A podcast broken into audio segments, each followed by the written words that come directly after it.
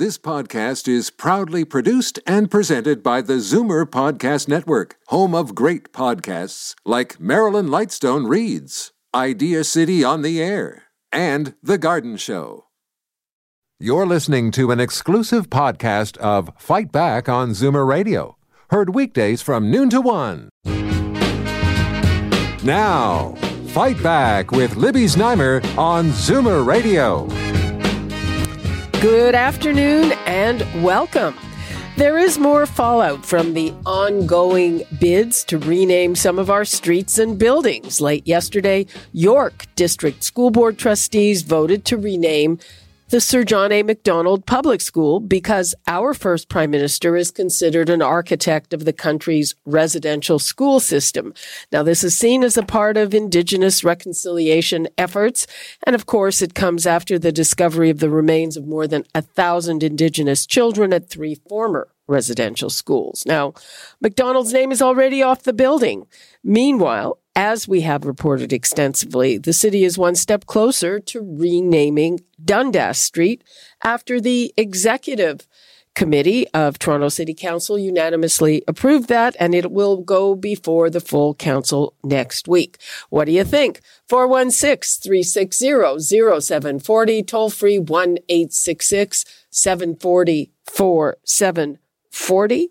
And, uh, well, has Henry Dundas's role in the whole existence and issue of slavery in the British Empire been misrepresented. His descendant, Jennifer Dundas, says it has, and she joins me along with Dr. Patrice Dutil, professor in the Department of Politics and Public Administration at Ryerson University. Hello and welcome to you both. Hello. Libby. Hello. Uh, Jennifer, let us begin with you. You say that your ancestor's legacy and his role has been distorted. Yes, I should clarify. He's not really my ancestor. We come from the same clan, but you'd have to go back like 300 years to find common cousins, I think. Um, my interest in is, is as a clan member um, and uh, a family that has a really strong legacy of public service. So the way, the primary way that this has been mis- misrepresented is that he's been painted as opposing abolition, when throughout his life, Henry Dundas spoke against slavery and the slave trade. Not once in public or in private is there any record of him speaking against it. Uh, he started his legal career um, opposing it. He was uh, the lead counsel in a case where a slave uh, was fighting for his freedom. Henry Dundas took that up to the highest court in Scotland and won, and not just for that person, but he won a statement, a declaration from the court that nobody could be a slave on Scottish soil. And he went ahead then uh, in his po- political career, and uh, 1792 was the first time he spoke about it publicly. And he was the first politician in Parliament to say we must abolish both slavery and the slave trade together. We can't just focus on one. It won't work. If we deal with them together and we do it gradually, then we can make progress. And Jennifer, um, what the activists are saying uh, is that because he advocated doing it gradually and because he inserted that into uh, legislation which was put before the House and which was rejected by the House beforehand, that he had a key role in perpetuating slavery. And it's because of that word gradual. So you think that's not fair? Totally not fair. There, there are a number of errors embedded in in those statements. One is that there was legislation. There was no legislation. The leader of the abolition movement, William Wilberforce, was bringing motions of, of statements of principle before the House. If the House would endorse those motions, they would be sent to the House of Lords. If the House of Lords would endorse them, it would come back to the House of Commons, and then the process of enacting legislation would begin. It's a long process. That's that's right. And if I may interject, um, e- e- the House of Lords uh, blocked it until 1807. Absolutely. The House of Lords always had a majority against abolition, as well as the king. Those were two insurmountable obstacles. Nothing happened if the king, you know, no legislation was passed if the king didn't like it. You know, the king had a much more powerful role in those days uh, than the queen does now. And, and the House of Lords, like the Senate, could just stop it dead in its tracks. And so it wasn't as if um, William Wilberforce had a chance of achieving legislation for abolition in 1792. Even he said that he knew he was facing defeat, but he wanted to do it his way. He wanted to fight it his way. And what happened was Dundas said, this is never going to work. Let's get a motion that the House can get behind. And then we've got a statement of principle that has a chance with the House of Lords and the King. Um, Let's and, bring in so Dr. time in history, Parliament voted to endorse a motion with a statement of principle opposing the slave trade and seeking its abolition. Uh, let's bring in Dr. Patrice Dutil. Uh, in a general way, um, what do you make of the way this whole situation has been portrayed, you know, in, in the city staff report and in general? It's a complete travesty. It's a complete travesty. Everything Ms. Dundas just said is exactly correct. We have to stop thinking that the 1790s is 2020. It's not. We're dealing with a completely different period, and these this little generation. We're talking about William Pitt the Younger. We're talking about Wilberforce that you've already mentioned. We're talking about Dundas. We're also talking about John Graves Simcoe, who was sitting in the House of Commons, who was who bore witness to the fact that when William Pitt the Younger saw his motions defeated, I mean, these guys were all against slavery, fundamentally against slavery. They fought slavery. And today we have this crooked finger coming out of 2021 saying, oh, those guys 200 years ago, they stood against progress. It's completely the opposite. These guys were the very embodiment of progress. In their day, they were heroes.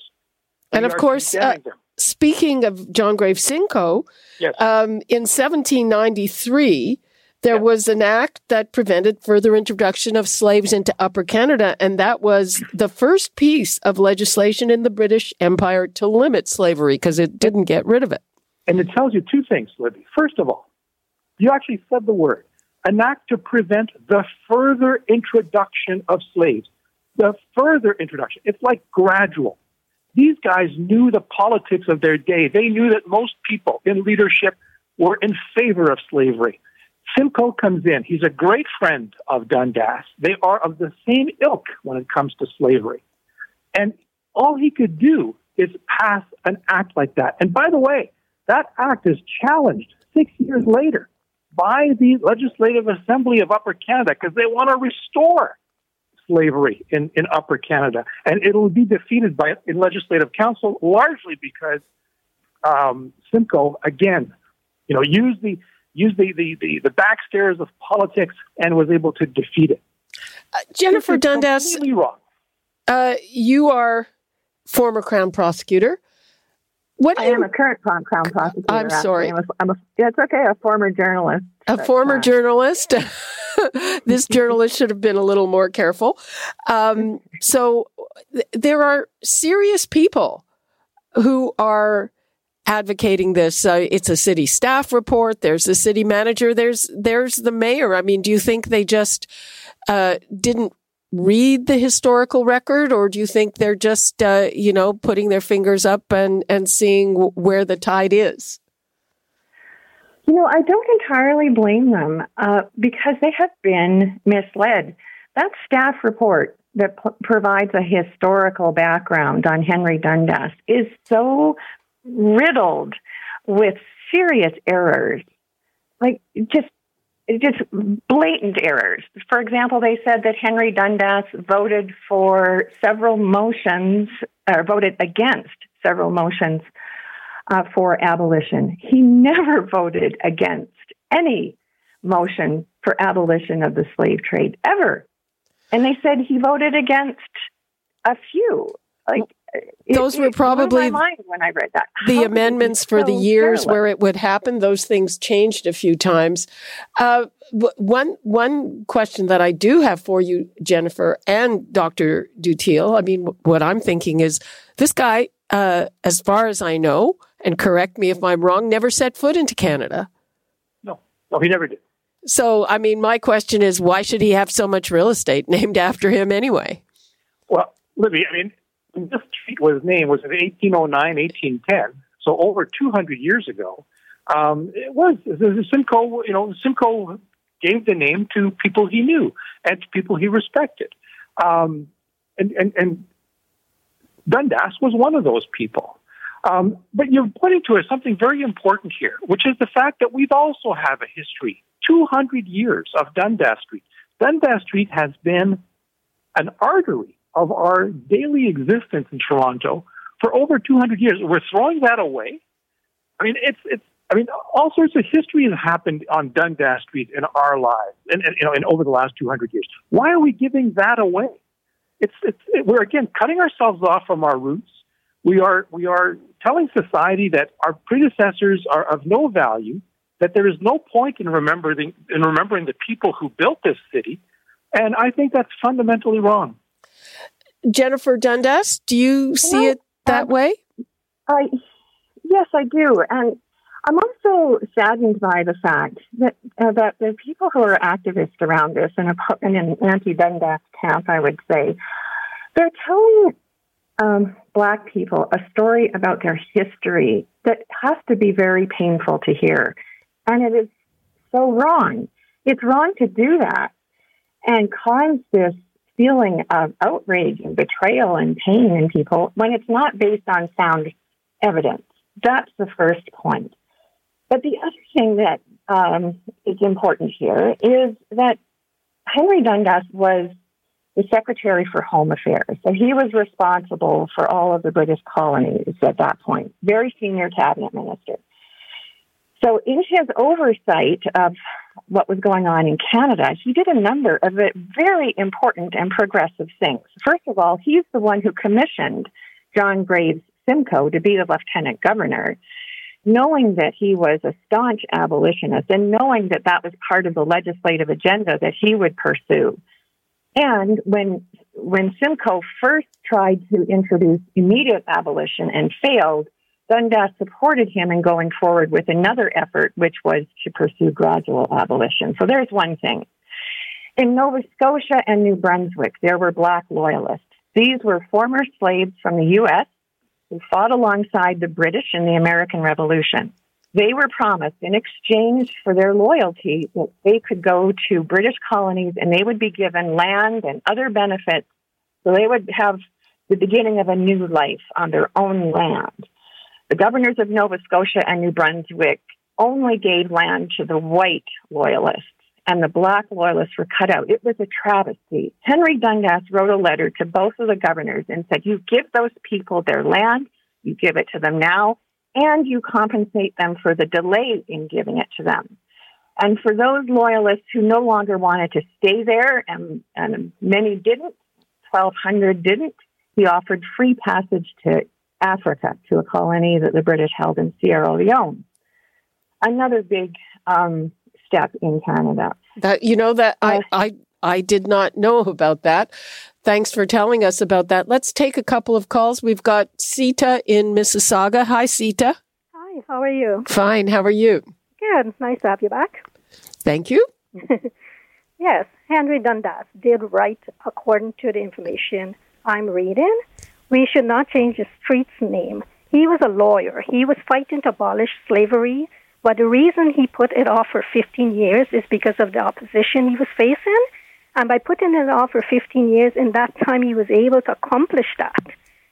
Um, Simcoe here in Canada was trying to abolish slavery in Canada as well, but he couldn't do it without the help from the British. So I feel the reason why um, Henry Dundas never, in, even though he never stepped foot in Canada, he was recognized for the work he did in abolish slavery. Okay, Sita, thanks for that. Yeah. Let's go to Marianne in North York. Hello, Marianne. Hi, how are you today? I'm fine today. Thank you. Um, so I'm totally against it, very disappointed in our politicians.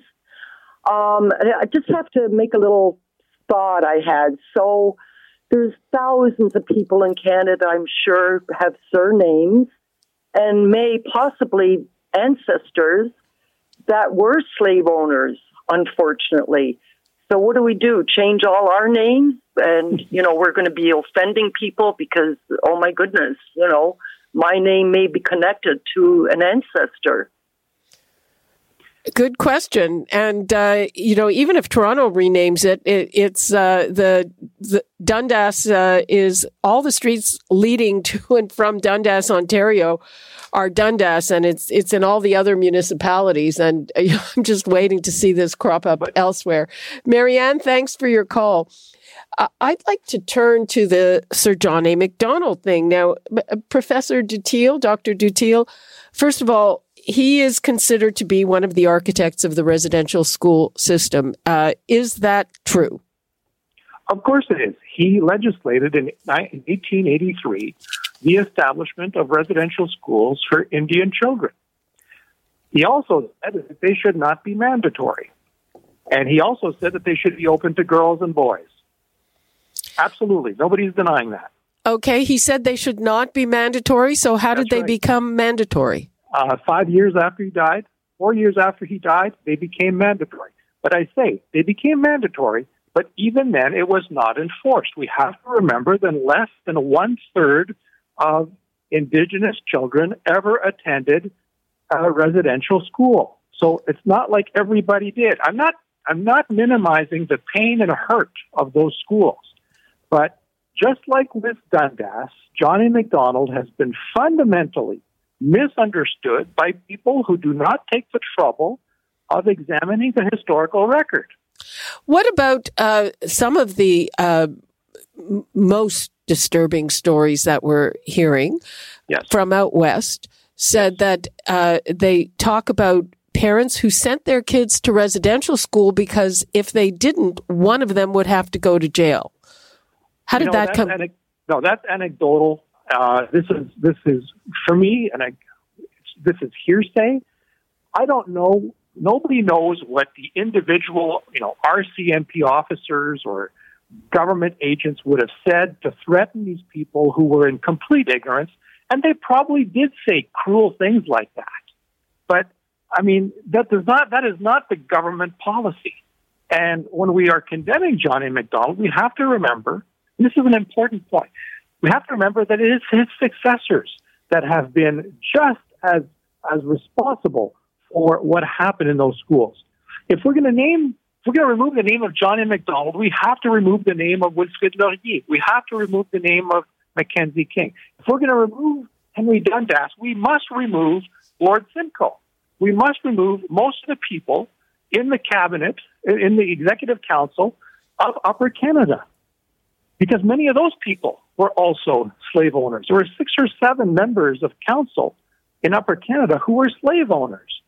I mean, where does this stop? It's interesting. I find it very interesting that the mayor now says, oh, well, now that we've sacrificed the memory of Henry Borden, we now have to have a process because this is not going to go on, you know, in this in this manner going forward. Well, maybe Mr. Mayor should have thought of this last year and you know maybe stop reacting to the the fever of the moment and create changes that are not supported widely and that will cause an expenditure of what six million? well, that's million? what they say now. Well, yeah, I, you don't believe it. I await the final bill. Yeah, I can tell you, I have a lot of purpose. I have a lot of use for ten million dollars. We can start fixing up our public libraries. We can start fixing up our social housing for ten million bucks come on, this is not a serious, this is just not a serious piece of policy work. I think the city staff has let people down, city council has let people down, and the mayor has let people down. I'm very disappointed. Well, I mean, it, it, the other interesting thing in this, I mean, I saw that in the executive committee, uh, two city councilors that I would have thought might be opposed were absent. I, I mean, uh, Jennifer Dundas, do you think there's uh, people are are actually afraid to oppose this? I think that the political climate around this is very difficult. And actually, I think that's one of the reasons why city staff should have been more careful. What they did was they went to the ultimate question of whether uh, the name Dundas should be removed. And not only did they say it should be removed from the street, but they want to erase it from every public space in Toronto. You know, they went as, as far as they could, and then they boxed council in with this statement of fact that is so biased that it, it's it's really shocking. Um, and so what they've done is they've they boxed counselors into a corner. How can they say no when they're when they're facing this statement of facts that is so damning of Henry Dundas? That's unfair. They've also cut out the public from public participation in this decision. I understood last fall that when they were given instructions about what they were going to do, they were supposed to set up a, a process of public consultation. There would be online surveys. There would be uh, places you could email your thoughts. There would be online discussions, a panel discussion of who Henry Dundas was and what should happen with his name. All of that. None of that happened. None of that appears to be going to happen because they've already made the decision for Toronto. I um, guess it'll happen for the the new name, but um, yeah. So exactly. And one of the great ironies of this is that Yonge Street is named after um, um, a governor from the Cape of South Africa who actually traded covertly himself personally in slaves from Mozambique. And it was Henry Dundas who got him fired for that. So we're going to end up in a situation where the Dundas name gets removed if this goes ahead, and the Yonge name is going to remain in place. And I suspect that people will be so tired of this by the time this process is finished. They're not going to want to take on. Oh, you know well. what? I, I bet there's some activists listening now who are thinking, "Hey, that's a good idea for the next one." Uh, uh, Dr. Dutil, I'm going to give you the last word on all of this, uh, and especially on uh, you know the John John A. Macdonald statues and school names and all that. Well, I mean, we, we are living in a moment where evidently the tragic events of uh, the United States last May, death of George Floyd, has, has had reverberations. So Ryerson is, is looking at changing its names. The, the Ryerson statue has been demolished. We're changing John A. Macdonald. Schools are removing the name Macdonald. You know, the architect of our country is being forgotten, erased from public memory, and now we're looking at DAS. You know, logic should dictate that we start to, to remove all the names of problematic people in our history, and maybe our future is going to be, uh, you know, a, a, future of streets called Street Number One, Street Number Two, yeah. Street Number Three. Uh, and you know, and that's you know that's one of the great things about Toronto is that we actually have names to our street. We could have been New York. You know, we we have names to our street, and each name should have a memory, and we should be telling our citizens what the true nature of those names. If there are names that are really repulsive, if there are people who have done truly atrocious things, truly atrocious things, then their names should be removed. But let's use our street names as an open book of history and educate ourselves to the wisdom of the people who uh, who, were, who were honored and to the wisdom of those people who made the honors in the first place. And let's not erase 200 years of Dundas I hope that there's a motion in, in the in City Council that the budget that is awarded to this project will be exactly zero, and that we can all forget about it. You know, um, uh, wrapping things up, I, I have to say, I think, I think the one positive thing that's come out of this is people, uh, and I hope, you know, having a, a good look, looking at the history of this, because I have to admit, my, myself, uh, having lived here for a very long time, I never once gave a single thought to who Dundas was named after. Yeah, of course, of course. We so, should have, we should have, we should write. You know, what is the importance of this person? What did they do? And if they, say, if, if there are people who were really awful in our history, then we should remove them. But we should do it with logic. We should do it with fairness. We should do it, you know, methodically, not just, you know, top of the head knee jerk reaction that will have very expensive consequences potentially. Okay. Uh, thank you so much, Dr. Patrice Dutil and Jennifer Dundas. And uh, I'm sure we'll be talking about this again. I really appreciate your contribution. Thank you. A pleasure. Thank, Thank you, you. For, for, inviting me. Great to talk to you. Okay. Um, people uh, who have called in. I've got to move things along. Free for All Friday is coming up tomorrow. I'm sure that this will be a very hot topic. So please call back again because I've got to move on to the next thing after a break. You're listening to an exclusive podcast of Fight Back on Zoomer Radio, heard weekdays from noon to one. Fight Back with Libby Znaimer on Zoomer Radio. Welcome back. Ontario NDP leader Andrea Horwath is on an election style tour of the province talking about all aspects of healthcare. She's promising to abolish for profit long term care, to clear the wait list. And uh, as of today, she also wants to make sure that the nursing homes which failed seniors during COVID don't get their license renewed. Now, she's also promising to spend a billion dollars to fix home care, but does she have the right prescription? Uh, let me give the numbers out again 416 360 0740, toll free 1 866 740 4740. Uh, what do you think after all that we have been through with COVID, exposed these horrible conditions, horrible gaps in long term care? Is it time to let somebody else change things? please call in. And now I'd like to welcome NDP MPP France Gélinas from Nickel Belt. She is the critic for health, and Natalie Mehra, executive director of the Ontario Health Coalition. Uh, good. Good afternoon and welcome. Thanks for joining us. Good afternoon, Libby. Good oh, afternoon.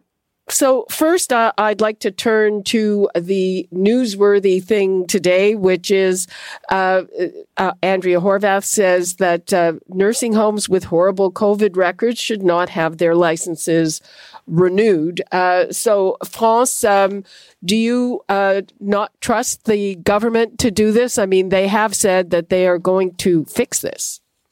I, I, I don't trust them at all to um, to fix uh, anything in our long-term care system. Uh, let's face it, we have laws in place that said that all of our long-term care are supposed to get a comprehensive uh, review every year.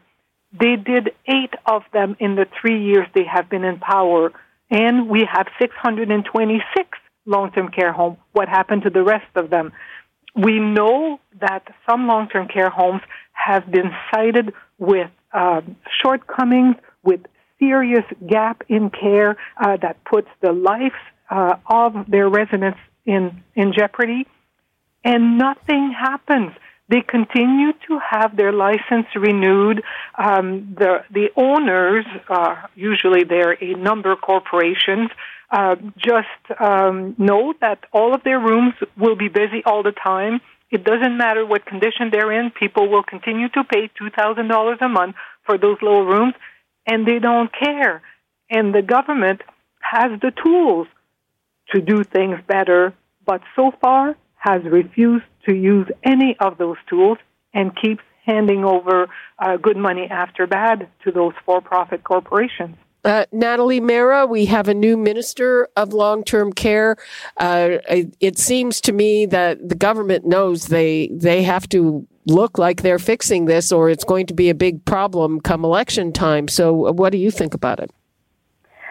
Yeah, Libby, thanks for asking and thanks for doing this um, because I, I think it's vitally important.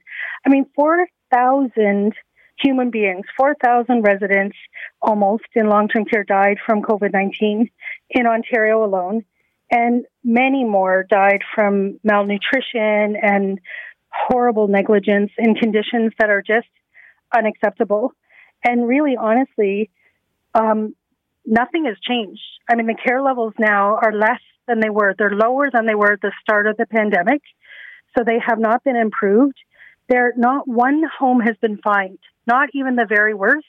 And the government has been sitting on powers to find the homes since they took office. They were they, the uh, previous government, Eric Hoskins, when he was health minister, passed new powers to find the homes up to $100,000. Uh, and they've been sitting on it. They've just refused to enact that part of the legislation. Not one license has been revoked. Not one. Not even the homes that were infested with cockroaches, where food was left rotting, mattresses put on the floor so the residents couldn't get up and walk around, like conditions that you would face criminal charges for if it was your pet that you kept in those conditions. Uh, and not only that, but now they're giving thousands of new bed licenses. These aren't renewals. The licenses are over, um, and uh, and so they have to rebuild the homes. Uh, these are the oldest homes that haven't been renovated in 50 years or redeveloped in 50 years. Most of them owned by for-profits, and they're giving new licenses and expansions to the same companies that uh, that engaged in that kind of behavior through the pandemic and before. That's completely unacceptable, and we're in full support of the call for those companies not to be um, given new licenses and rewarded for their terrible behavior, and not to throw good public money after bad. You know, at these homes, we should be developing them and running them in the public interest and the interest of the residents, and not taking, you know, not for profit and greed. Uh, yeah, in terms of, of the money, France, uh, where's the money going to come from, and and how can you clear the wait list and and get new homes built fast enough?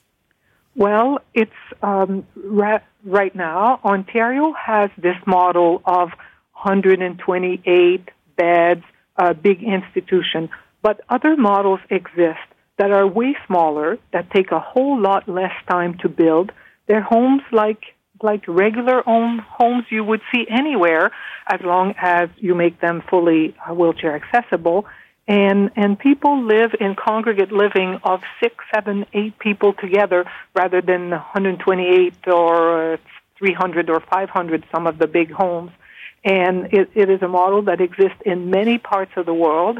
Um, you're able to up uh, the number of beds quite quickly uh, with models that are quite different than what we have now. Let's face it, um, I used to go when they were open to a lot of uh, seniors uh, center. When I would ask who's looking forward to going into a nursing home, zero. Nobody wanted to go there.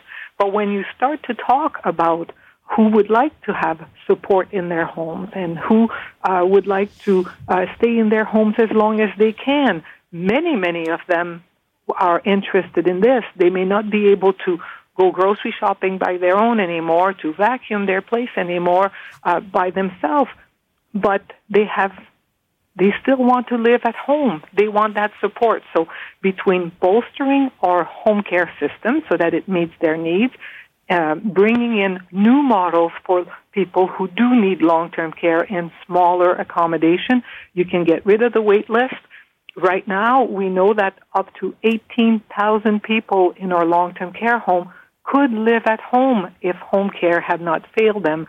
There is room for improvement, and that improvement can come quite quickly. Okay, well, I'm, I'm, i want to get to home care in a minute, but let's take a couple of calls. We've got Pat in Toronto. Hi, Pat. Good afternoon. I mean, the problem is who is going to pay? And, you know, it all sounds nice to say that we can find new methods to do this, but we've got an aging population, myself included, and there is going to be a great demand, and we've got to get this and get it paid for. And there isn't a lot of money out there to be to be to be had. So I mean, it all sounds great, but you know, the problem is many of the people coming up with these ideas don't know anything about accounting or money or where it comes from. I'm just dealing with a friend of mine who has dementia, and it's now costing us $8,000 a month to have him looked after. So, you know, luckily he has saved the money and, and that will be spent on that. But people have to realize government can't pay for all of this. It's that simple. Okay, Pat, I'm going to let France respond to that. Uh, Pat, you're absolutely right uh, that uh, the government has a role to play and the public has a role to play. So right now, if your friend was to go to a long-term care home, he would have to continue to pay rent. In a ward, it's $2,200 a month. And if he wants a private room, it's still $2,680 a month. So the people will have to continue to pay for their rent the government would be there to provide the care. This model, where uh, people continue to pay for their own rent, to pay for part of their food, would continue. Um, the government we have in place, the Ford government, uh, is giving license to build 15,000 new homes. Uh, those 15,000 new homes, the people who will go in there, the care will be paid for by the government. The people who live in those homes will pay rent every month. What we're saying is that rather than simply building more of what we have, let's look at other models of care where we can take your culture into account, we can take your language into account in smaller homes that could be closer to where you live. Um, but at the end of the day, people will have to pay rent, they will have to pay part of their food. The government will only pay for the care. Okay. Uh, Jane in Scarborough, um, can you try to make it fairly quick, please? Hi, Jane. Um, hi. It's, I'm just saying it's not only the for profit that needs to be overhauled. My mother was in a city run home and was quarantined to her room for over a month at the beginning of COVID. The staff brought the virus to her and it killed her in 36, I'm 36 so sorry. hours. Now, the thing is, is that the things that I saw going on in the home in the three years that she lived there, it's not just for profit. It's the city too. They need to overhaul the care to the seniors because some of the stuff I saw made my stomach curl. And if I spoke out, it came back on my mom. I've heard people say that, and I know that overall, city run homes have a better record than the others, but I'm very sorry to hear what you have to say. I'm going to let Natalie respond to that. Jane, thanks for your call. Thank you. Yeah, first thing, I'm so, so sorry about what happened to your mom. Like, just heartbreaking.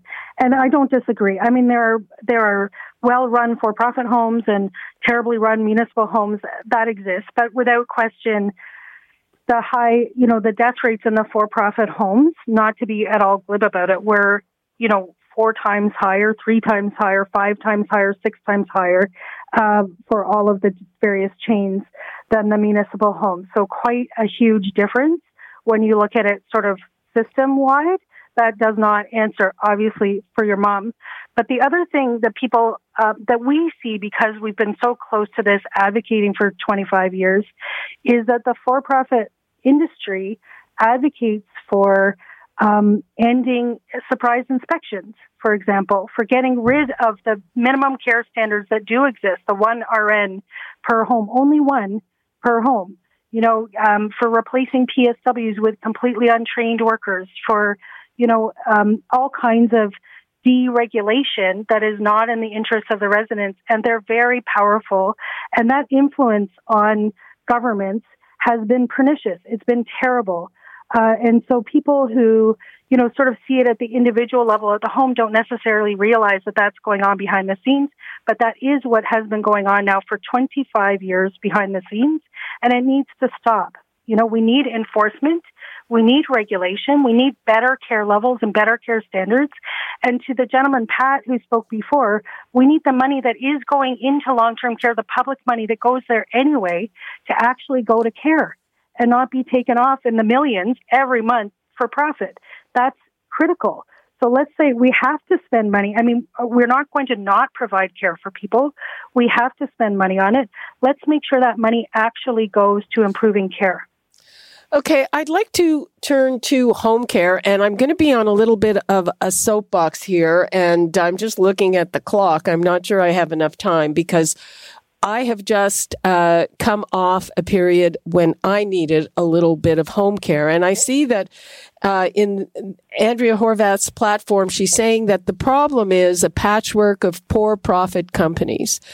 And I just want to say that my experience was the exact opposite of that. Uh, I left the hospital with a, a, a, thing inside my body that had to be looked after just a little bit. Um, so they called the LHIN. The LHINs were supposed to be abolished. The LHINs instead have changed their names. They are now the Home and Community Care Support Services. They organized a private nursing care company that was giving me the care. But the person who had the ultimate authority on my care was from the LHIN. She never saw me, never spoke to me directly, um, and did not care to. And uh, um, it seemed to me that her only uh, thing that she wanted to do was to cut me off care as quickly as possible. The people from the private uh, nursing home, they were kind of my advocates. The only reason, I mean, I don't have time to get into it, and and the the the story of each one, uh, it's like uh, it's I think quite crazy. Uh, the only reason I did not get cut off care, I think, is because I know how to navigate the system. I found nurse navigators, uh, but um, again, um, all uh, it, it's like um, you know when you have doctors who are small business people, you have oversight from OHIP, which you need. But in this case, I mean, can you imagine? if every patient in a doctor's office had a third party public servant second guessing everything the doctor said that you needed, which is uh, the situation here. And, uh, you know, I'm just saying, no wonder all the money goes to administration because you have two separate levels of, of administration. There's a care coordinator at, at, at uh, the nursing company and there's one at the LHIN who never sees you, never talks to you, and makes the decisions. So, um, who wants to talk to that? Well, well. I, I, I can go first. I can tell you that there are, uh, just to pick up on, on your last point, I can tell you that there are often many more layers. Your for profit we'll say Bayshore, Paramed, or Care Partners, um, often subcontract. So if you had needed physio, they would have subcontracted your physio to another for-profit company who would then sometimes uh, subcontract also to another, and all of those are layers of administration. Uh, could we do better? Yes, absolutely. The complaints that I get the most, I've been the health critic for my party for 14 years. Uh, not a day goes by that we don't have at least one call of someone who's usually PSWs did not show up. So uh, you need help to get out of bed in the morning. The PSW doesn't show up. You need bed. You need help to get back into bed at night. The PSW doesn't show up. You wake up at one o'clock in the morning. You're still in your wheelchair. Nobody has showed up. That is the the not a day goes by that I don't have that kind of a complaint. Um, it happens all the time. The the big for profit company cannot recruit and retain a stable workforce because they are not good jobs. They're not good jobs because they don't pay, they're not full time, they don't have benefits, they don't get paid for travel. In my neck of the woods, it's hundreds of kilometers that they have to travel, and, and it goes on and on. It was never like this. In 1996, when Mike Harris came in power and brought in the competitive bidding system, the for profit was supposed to do things better, faster, cheaper. None of that happened.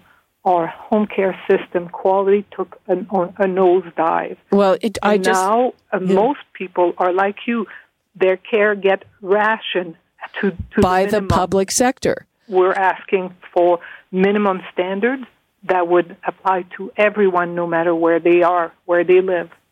Okay. Um, Natalie, I'm going to give you the last word, but again, and the difference here is that it wasn't a PSW, it was a, a, a mm-hmm. nurse. Uh, but again, um, it was uh, the public sector. And again, you know, you represent patients, and every aspect of healthcare now is saying it's important uh, to deal with the patients, but this is like the patient is like a, a non entity. Yeah, you know, I, I like I totally understand what you're describing because everyone everyone's home care is rationed. That's the problem, right? And um, so one, there's the rationing that you experienced, and two, like France, the the vast majority of complaints that we get about home care are from missed visits, workers just not showing up, and so people who are paraplegic cannot move, can't do anything. You know, their back bursts in their bed, they're waiting for care and no one shows. That is so common because in order to bring in the private companies, they had to contract them, right? They had to sell volumes of service. So the con- you know, the companies would bid on, you know, a hundred thousand one hour home care visits or, you know, half hour visits or what have you. And uh, they had to make home care kind of widget like in order to be able to do that. What we've said and what it looks like the NDP uh, announced was that they would reform it into like a home care system, which we don't have. the devil is, really is in the details, but there are a few things that are sort of inescapable. One is that the markup, so the cost difference between what they pay the nurse or the PSW and what they are funded is huge in the for profits compared to the not nonprofits. So they're taking that money for profit and administration. The second is the last I looked, there was something like 14,000 contracts across Ontario that had to be negotiated and a whole bureaucracy to do that. And they don't work because the co- the companies can't fulfill the contracts because they don't have the workers. Okay, so you have all these missed visits. So it's not working. It does need that kind of fundamental reform again to get money to care. Sorry, uh, try to be quick. Okay, um, we're totally out of time. Again, I'm sure we will be revisiting this topic. Thank you so much, Natalie Mehra and France Gélinas. You're, Thank you're welcome. You, Libby. Pleased to talk to you. Thanks, Fran. Okay, bye bye. Bye bye. We're going to take another break. And when we come back, how do we get the financial district back to work? We'll be talking to the CEO of the Toronto Region Board of Trade. You're listening to an exclusive podcast of Fight Back on Zoomer Radio, heard weekdays from noon to one. Fight Back with Libby Znaimer on Zoomer Radio. Welcome back. Uh, the financial district has been one of the hardest hit areas by COVID. The once bustling path underneath the towers is a dead zone. The city is partnering with the Toronto Region Board of Trade and other local business groups to help drive a safe return to office towers, restaurants, and shops in the downtown core and elsewhere. And now I'm joined by Jan De Silva, CEO and president of the Toronto Region Board of Trade. Hi, Jan. Thank you so much. Hey, Libby, great to join you. So, um, you have a you have a, a, a special framework for this. How are you going to get people to feel safe coming back to the towers? Well, let me let me start uh, kind of at the beginning of our work. It was last October uh, that a group uh, came together, the Financial District Pilot Zone Group, we've called ourselves, with the mayor, with Urban Land Institute, uh, with the Financial District BIA, building owners, large employers, and a number of our innovators and uh, scientific advisors as well, with a goal to say, when the time is right, how do we get ready now to reopen? And when you think of the downtown core, this is our largest employment zone in the country. 550,000 daytime workers came into that zone prior to COVID, and 2,500 small businesses relied on them. And reopening in the context of that zone is much more than just a safe office. A safe office is important, but we've got the path, as you mentioned, we've got Union Station, we've got food courts, we've got elevators that need to get people up and down. So we needed a plan that connected the entirety of the of the zone. And in March, we did some NANOS research with some of those downtown employees and found that 64%. This was back in March before vaccinations were at the amazing pace that they're going now. 64% signaled they were ready to come back to the office as soon as the okay was given. Um, more recent surveys are suggesting 80% of downtown workers want to want to get back into that in-person contact. So I think the workforce is signaling they want to come back. We are doing everything we can to use this uh, planning period to make sure that all of our businesses are ready as well. I mean, I, I, I don't want to get into the weeds, but the first thing that strikes me is the elevator. Like right now, yep. if I get into an elevator, it's it depending on the size. Uh, there are little footprints for either two people or four mm-hmm. people. Mm-hmm. My recollection of those elevators in the towers, they they they're packed. Well, yes, and so here's here's the thing: we've got uh, companies that have been sitting around the table that have operations elsewhere in the world, and so we've been able to understand some of the best practices that have been deployed there to deal with things like that. And so Sydney, Australia, for example, reopened much sooner than we did, had the same phenomena in their central business district with these elevators. And they've done a couple of things. Uh, number one, you clearly need to have uh, that distancing still happening. Uh, but they've also looked at using staggered work hours because when reopening officially happens, it won't be 100% back to work five days a week. You, we're going to have a hybrid model in place. It'll be um, several days a week, possibly. For some workers, they'll continue to work from home. But for those workers that are returning, it's also about how do we stagger the hours of operation so you can better uh, manage the flow and the demands on the elevator systems themselves. Something else that's a rush hour in elevators is lunchtime. And you know, there's lineups to get elevators to go down to the food court. Ritual Food, a Toronto food delivery company, also works in Sydney, and they've innovated such that they now uh, they've worked with employers to install delivery stations in the actual office. So in the lobby of the office, there'll be a delivery station, so staff can use an app to order food from the food court. Ritual will arrange for a delivery service to bring it up um, and put it in this delivery kiosk. So it's a way of putting mitigations in place to manage things. Uh, speaking of uh, of the food court businesses and others, I mean, they are hanging on by their fingernails. What's the food court going to look like when you come back? I'm assuming that that a lot of them just won't be able to continue. Well, uh, I would say the pandemic, without a doubt, has had a, a horrific impact on our small and and Main Street businesses. Many of those are located in the path. But we've got uh, the financial district, the IA, that works with all of those businesses and the business owners, uh, building owners who work with those businesses as well. And they're signaling that, yes, while unfortunately some have not been able to continue, many, however, have been able to access uh, some of the stimulus programs that have been made available. And as soon as the customer comes back, they'll be ready to reopen. And that's critical because we've got 2,500 small and Main Street businesses in our downtown um, downtown business zone, and they employ on average of 10 employees. So that's about 250,000 um, or 25,000 jobs rather that'll be created as soon as we've got some return to work happening. Jan, we only have uh, about a minute left. And here's a question that a lot of employers, you know, in the financial district and elsewhere are really struggling with. Uh, and that is mandatory vaccination. Uh, mm-hmm. On the one hand, there's privacy laws, and on the other, employers are are you have to provide a safe workplace, and and the legal opinions seem to be all over the place. You know what? You raise an excellent point, and we're actively at the, uh, at the table with discussions about that. I mean, if we look at best practices elsewhere, there are digital health IDs that are being created. Um, IBM created one for New York City. So to go into a sporting event, um, you know, it's it's um, based on a smartphone app. You just uh, touch something with it, and it indicates if you're vaccinated or not. What we hear from our workforces, from the surveys that our large employers are doing, many employees are signaling they'd like to know that their fellow workers are vaccinated so that they feel they're going into a safe environment. So we certainly understand and appreciate the privacy debate. I think we also need to say, what is the public health need here and what is the safety needs of employees? We don't have an answer yet, but we are certainly looking very carefully at best practices elsewhere and seeing um, if we can help create solutions here that'll be acceptable.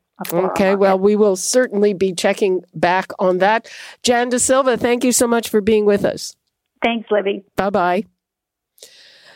That is all the time we have for today. People Free for All Friday is coming up tomorrow. I had to leave a lot of calls on the table, especially about renaming Dundas, renaming Sir John A. Macdonald Public School. I'm sure you have a lot to say about that. Also on what the NDP is proposing for home care, for long-term care. Uh, is that going to be the solution? Call me tomorrow. And right now, that's all the time we have for today. You're listening to an exclusive podcast of Fight Back on Zoomer Radio, heard weekdays from noon to one. This podcast is proudly produced and presented by the Zoomer Podcast Network, home of great podcasts like Marilyn Lightstone Reads, Idea City on the Air, and The Garden Show.